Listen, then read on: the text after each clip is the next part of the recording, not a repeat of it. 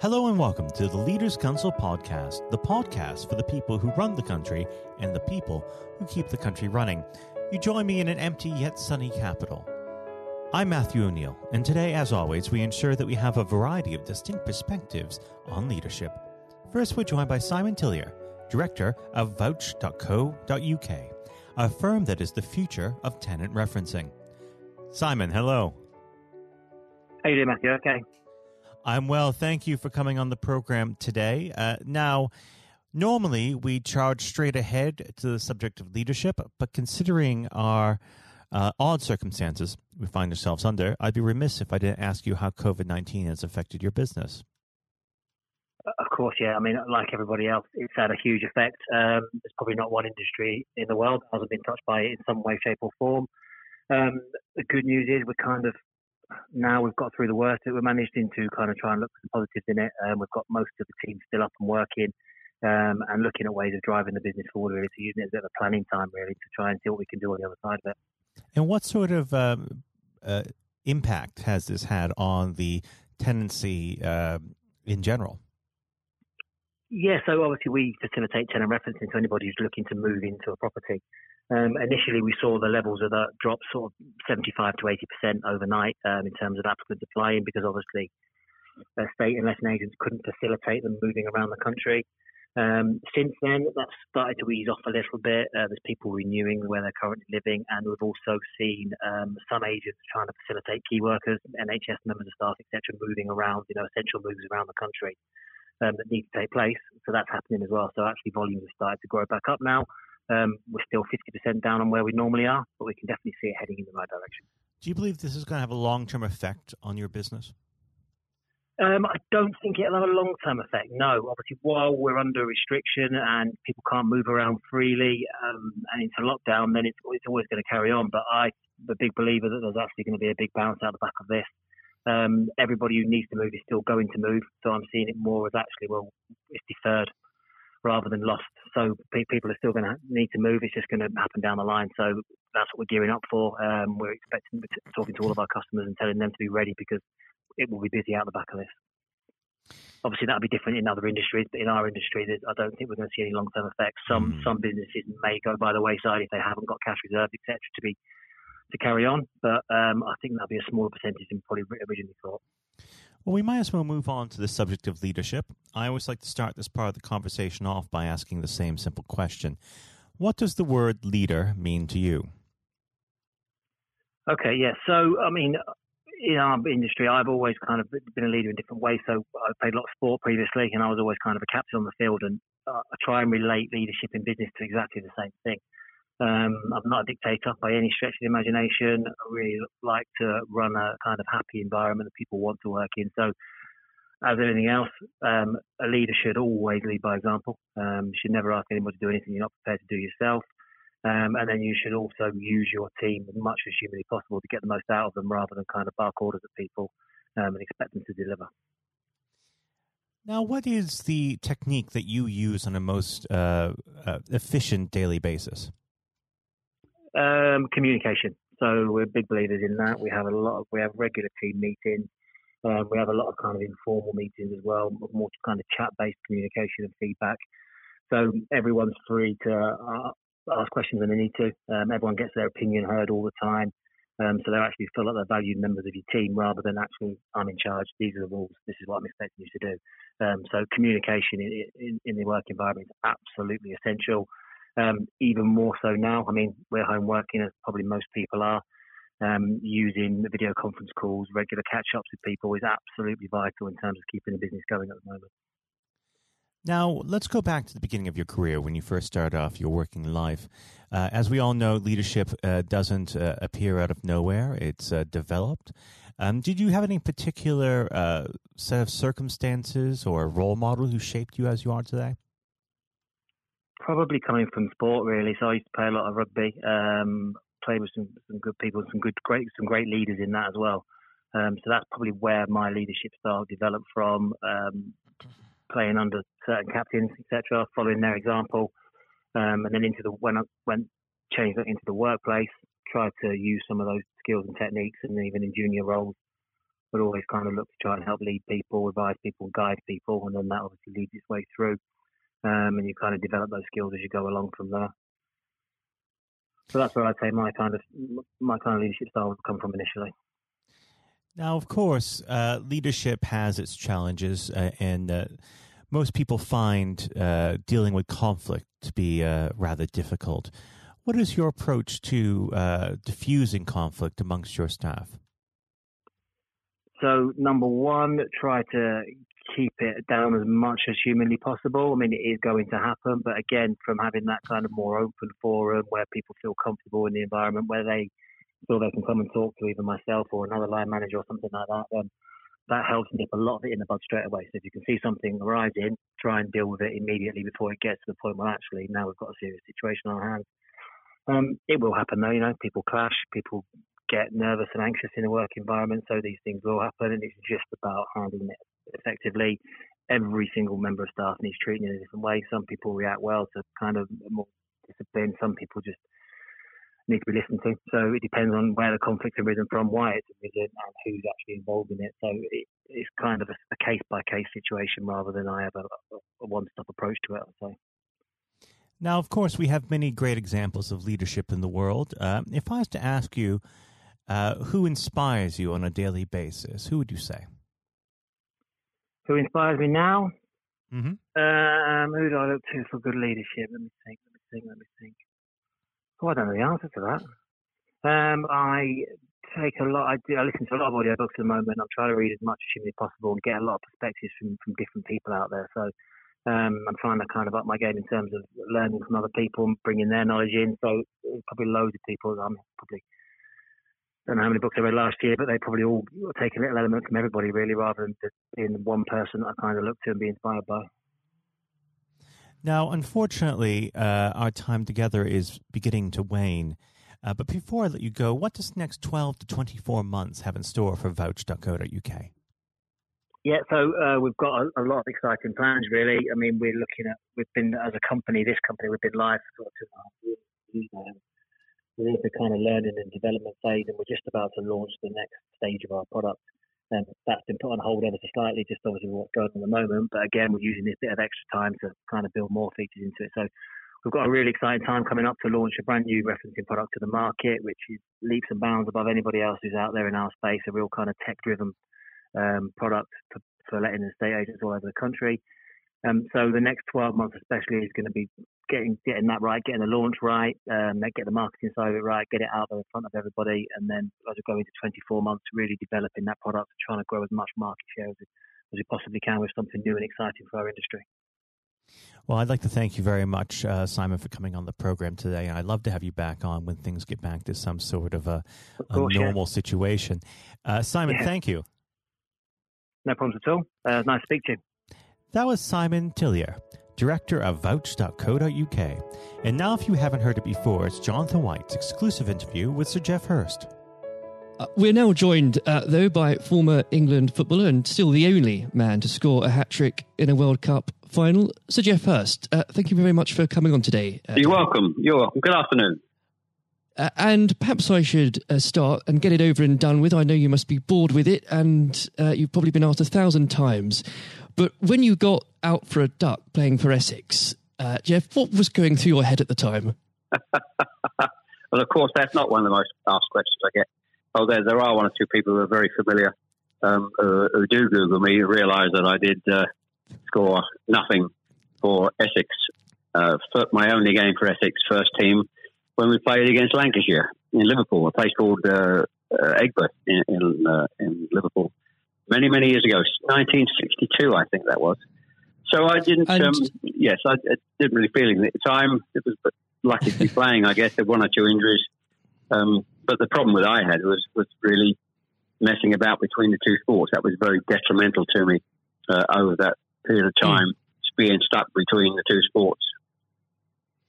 And I think uh, for those that uh, don't know, there's a there's a, another world that might exist where um, so Geoff Hurst was a, a first class cricketer and not perhaps a, a footballer, but um, whether it's business or cricket or, or football, obviously the importance of leadership it can't be understated, no matter what form that comes in. when you were at West Ham, uh, Geoff, and when um, Ron Greenwood first uh, uh, came along, he made obviously some pretty radical changes. Was this a man that genuinely inspired confidence uh, the first time you'd meet him?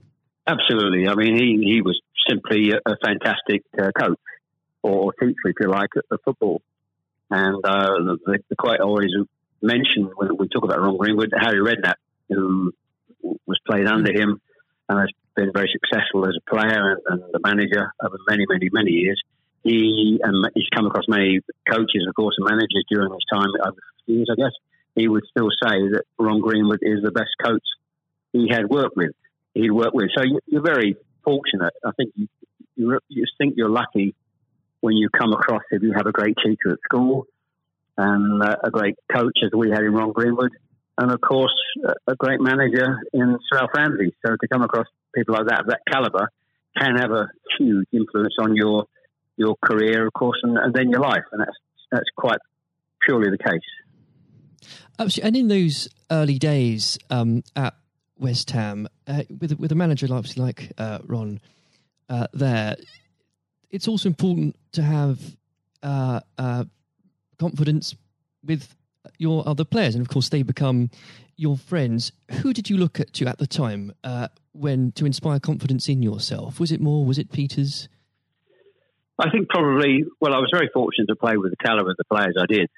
Again, again, extremely fortunate to play with the captain um, of England and West Ham and Martin Peters, who was a fantastic player. And some, as far as Martin's concerned, I think sometimes he didn't quite get the uh, recognition he deserved. And what a wonderful player he was.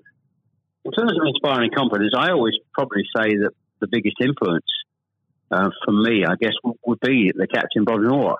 Although he was only uh, about eight months older than me, he graduated through the system probably three or four years earlier. He played for England in 62, four years before the final when I played. And so he, he was more looked upon him more as a senior player, if you like, not as a, a guy with the same age group as me. And I looked at how he how he uh, trained, how he acted, how he behaved, and how he played. And so he he would say, I would also say he was a big influence on me. One thing I would say about leadership, uh, what I do I do understand clearly in all walks of life, leadership is at the top is absolutely vital for a, a for a business football team in any walk of life to be successful. And it's quite evident. I was in the motor trade for a long time as well, selling car warranties to car dealerships. And you could almost tell when you walked into the business, uh, in a, many of the car dealerships, you could almost tell from the moment you walked in by initial reaction, people came and welcomed you, that the business was well run or conversely not well run at all. And so I understand the, the, the, value and quality of leadership. And that's why I'm very fortunate to be involved in my career in those early days with two two great leaders in, in Ron Greenwood and, and Alf Ramsey. Absolutely. And um, uh, since you've already uh, brought him up, uh, Geoff, I think it'd be remiss not to go a little bit further with that. But obviously, uh, after uh, at West Ham, your uh, playing came to the attention of uh, Sir Alf Ramsey. Now, there's a man I'm sure when you walked into a room, you knew who was um, in charge. When it came to managing that England team, what was his style like, Geoff? Well, one thing, the first thing I say about Alf Ramsey, he's probably over my life the most powerful influence who had on me um, as a person. Um. Naturally, it happens to an extent because he's got your whole career in his hand. Whether he picks you for England or he doesn't pick you, it can have a, a great impact on your your career and, of course, your life. But yep. in that era, I was involved for six or seven years. He, it was quite clear who was the boss. He was quite very, very strict. Probably at a time, it maybe overly strict, but at times you probably wouldn't get necessarily get away with it in, in today's football because it's changed dramatically in how you deal with with players then and players now. But he was the most powerful man I came across, and very few people and he, he was quite ruthless in getting people out he didn't want to be who didn't want to be part of a group, part of a team. It is important that if you've got a group of people, and that's in any walk of life, they're all singing off the same hymn sheet, and you don't have anybody that's griping or moaning about the system. And if you've got people like that in your organisation, one thing I have learned, and I've taken on my life, and my family, you've got somebody in the group that doesn't want to be part of it, you, you get them out. And Alf, I think, was was quite ruthless with that in his, in his staff. And I think that's one thing, I, one of the most serious ones I think I've learnt over a long period of time. And is there, do you think, uh, a, a, specific moment? I'm sure there's probably dozens, but is there a specific moment, Geoff, you could uh, perhaps pick right now that did show those uh, qualities in uh, Sir Alf so uh, sharply? Yes, I think for, for me, certainly, um, I think there are instances of players who you thought would, would be in the team or certainly in the squad, and surprising they were not. There was no necessary reason for it, but looking mm. back, I do think perhaps they were people that Alf didn't think wanted to be part of a group. Um, so that that's that's for me. In terms of my personal view, I think that it looked prior to the um, World Cup that I was going to be playing um, in it. Only a few games before I was I was playing, and I played with Jimmy Greaves in the game against Yugoslavia only a couple of months before the final. And it looked at that stage as if I was going to be, be playing in, in, the team. But uh, in a couple of friendly games, more friendly games before the final in Poland and uh, uh, Norway, I think, and Denmark, mm. I didn't. I played two of the four games, and I probably didn't quite replicate my my form that I'd been showing at West Ham and in the early couple of games for England. And he he left me out in the first game of, of the World Cup against uh, Uruguay. He started off with Jimmy Greaves and Roger Hunt. So. I, I, had an impact of thinking I at that stage I, like I was going to play, and didn't start because of just a lack of form. I didn't play quite well enough to justify my position. And somewhat fortuitously, I only got back in the team because of a, a nasty gash to shin um, on Jimmy Greaves' leg. And I think what you've said there, uh, Geoff, actually does sum that up really well. And more than that, whilst it's important to have that someone in charge with those qualities, it's almost useless if there isn't a strong and unified team behind them. And there really must have been moments, maybe there weren't, but uh, let us know in that 66 competition, the prolonged pressure on all of you, you know, the weight of a nation, did it get to you? Oh, not for me personally, no. I, I think, and I don't, uh, not for me, not for a second. I think mm. I was just happy to be, you know, be involved in the squad initially. Uh, not at all. I didn't, you're not aware of the magnitude of the occasion, really, looking back out. Mm. So I never really felt people talk about pressure a lot, and it's there, and people players talk about people talk about it in life. I didn't really feel necessarily feel any great pressure pressure during the time I was there. And what is also important to say about Alf Ramsey, the people he, he left behind that, that, were left in the squad after he moved one or two players out, the squad were uh, a, a, bunch of very hard nosed professional, uh, top quality people. And that was again the leadership that Al showed, he, he got people in together that were very, very strong personally.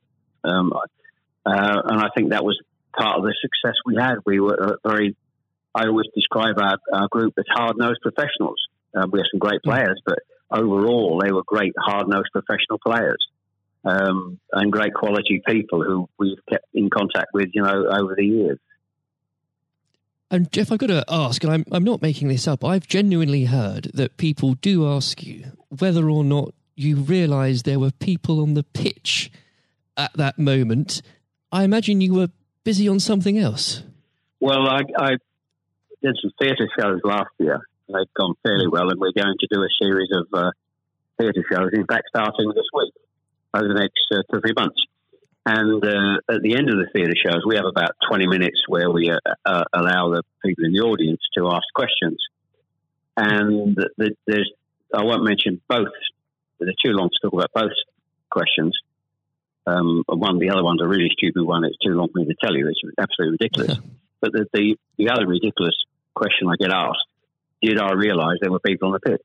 And of course, I jokingly say, yes, I was just about to, to shoot to score the goal and I looked round, put my foot on the ball, and looked round for a little while and said, Oh dear, there are six or seven people running on the pitch. so that's, uh, I've had been asked that once at one of the theatre shows. so I joke, make a joke about that and saying, yes, I put my foot on the ball and waited, to just had a, look, had a glance around, you know. Maybe it does prove there are things that, such as stupid questions, really. Um, oh, yeah, there, are, there certainly are. I've got another one which I won't bore you with. It won't be too long to tell you. Uh, I was in a Jersey, or Channel Island, Jersey or Guernsey, uh, two or three mm. years ago, and most stupid, irrelevant questions, absolutely nothing to do with football whatsoever, which uh, was absolutely, but I can use that now because it, it is quite funny. well, maybe another time then. But we. Um, uh, well, you want me? I, I can tell you if you want. You want? You got time? I can tell, I tell you if you want. Geoff, go on, go. I think I, it would be silly if I said no at this point. Okay, so I was uh, doing a, a, at a dinner in in the Channel Islands, three or four hundred people, black tie dinner, uh, guest of honor. Mm. And this occasion, I was speaking for about twenty minutes, then allowing uh, questions from the audience at the end of the evening and there was usual football questions. And then all of a sudden, I had a, uh, somebody at the back who who asked a question. I didn't quite hear what he said. He didn't have the microphone with him, so I said, "I didn't hear what he said. Can you please give mm. this chap the microphone so I can hear clearly what he said?" So the chap had the mic, and he said, "When a turtle loses its shell, is it naked or is it homeless?" Right. what, what a question! What a question! Uh, I think that would be in, definitely in the stupid category, wouldn't it? So we had a laugh about that. Uh, uh, well, uh, and we, you've got to have a patient of a saint, I think, sometimes to put up with well, things no, like that. But then again, I found it amusing. I just found it amusing. In fact, some of the audience found it highly amusing as well. So it did. Uh, um, it did make again, laugh that day if you can put up with my questions, you can probably put up with uh, anything. Um, but there, there, would have become a point, though, um, Geoff, I think um, you, you were a young man when obviously this happened. When you must have realised that people, teammates, began looking at you for leadership. Um, is that something that occurred to you, or did you just realise that by by quick one way or the other, people actually begin to look up for you for inspiration? Well, possibly. That's never really struck me until you've actually mentioned it now. Quite frankly, it's a new a new question. Mm. Does anybody look up to me?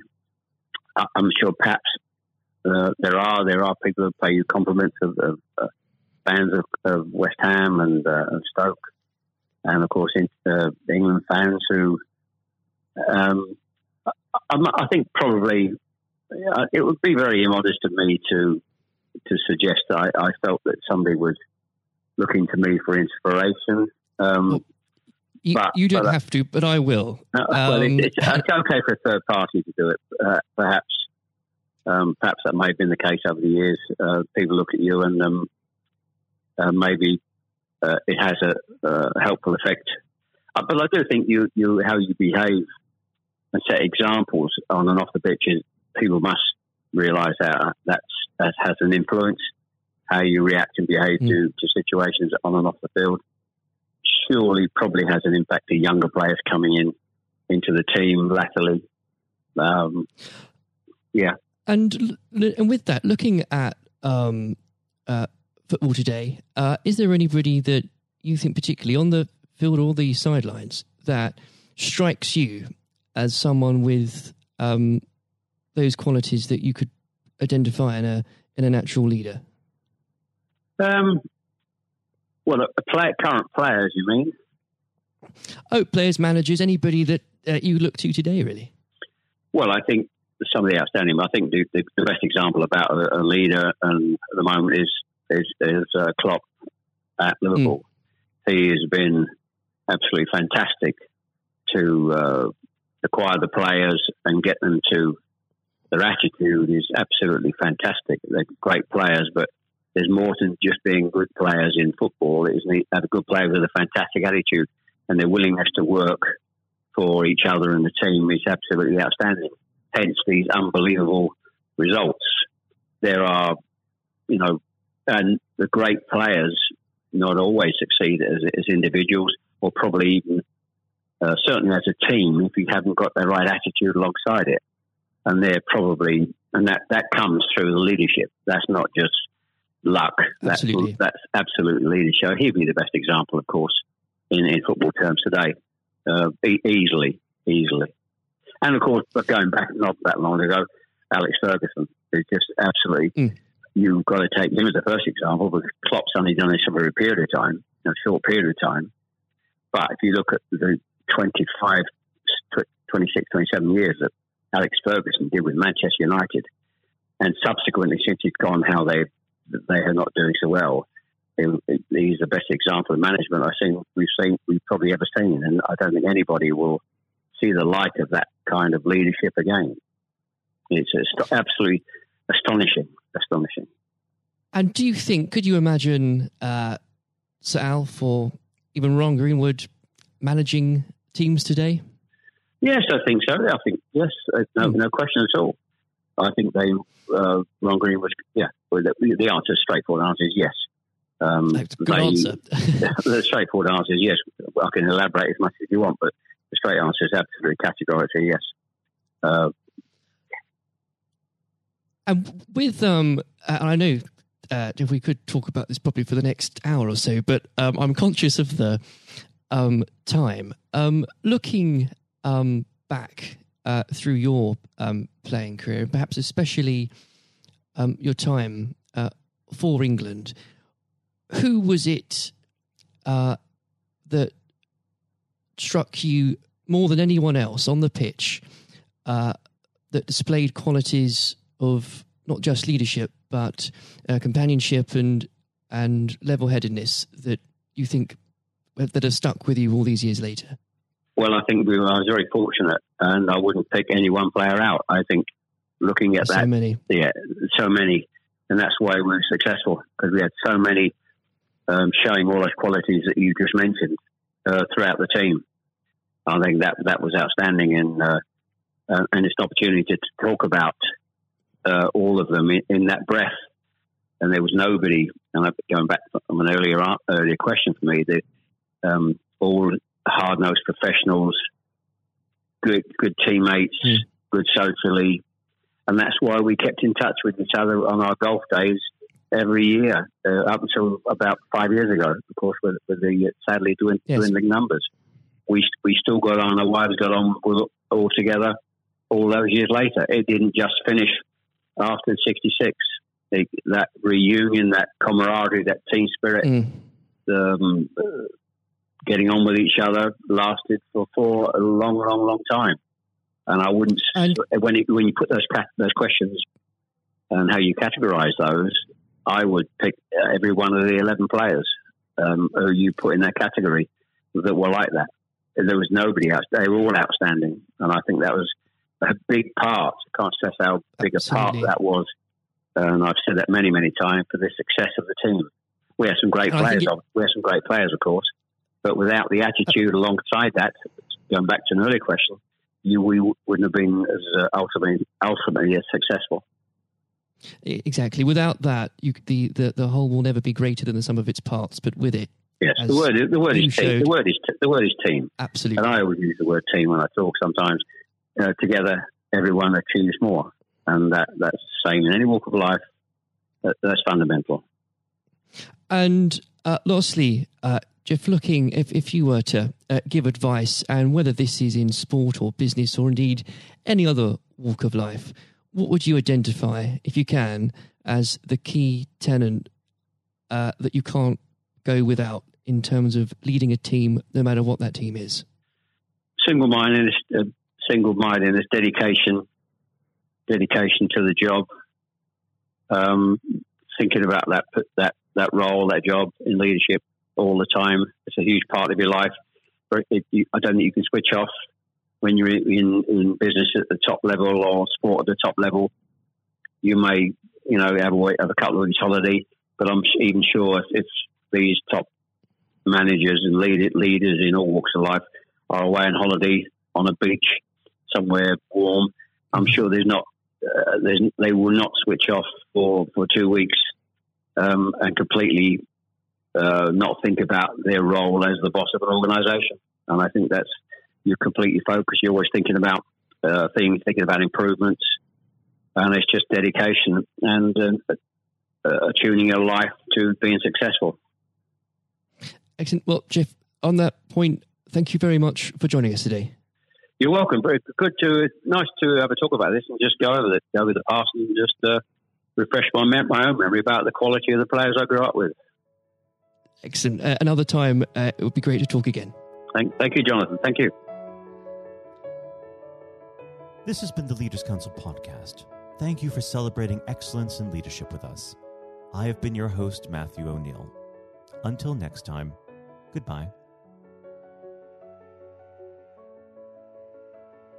Thank you for listening to our podcast. The views expressed within the podcast do not reflect the views of the Leaders Council of Great Britain and Northern Ireland, its parent company, or subsidiaries, members of staff, other guests, or any other person therein associated.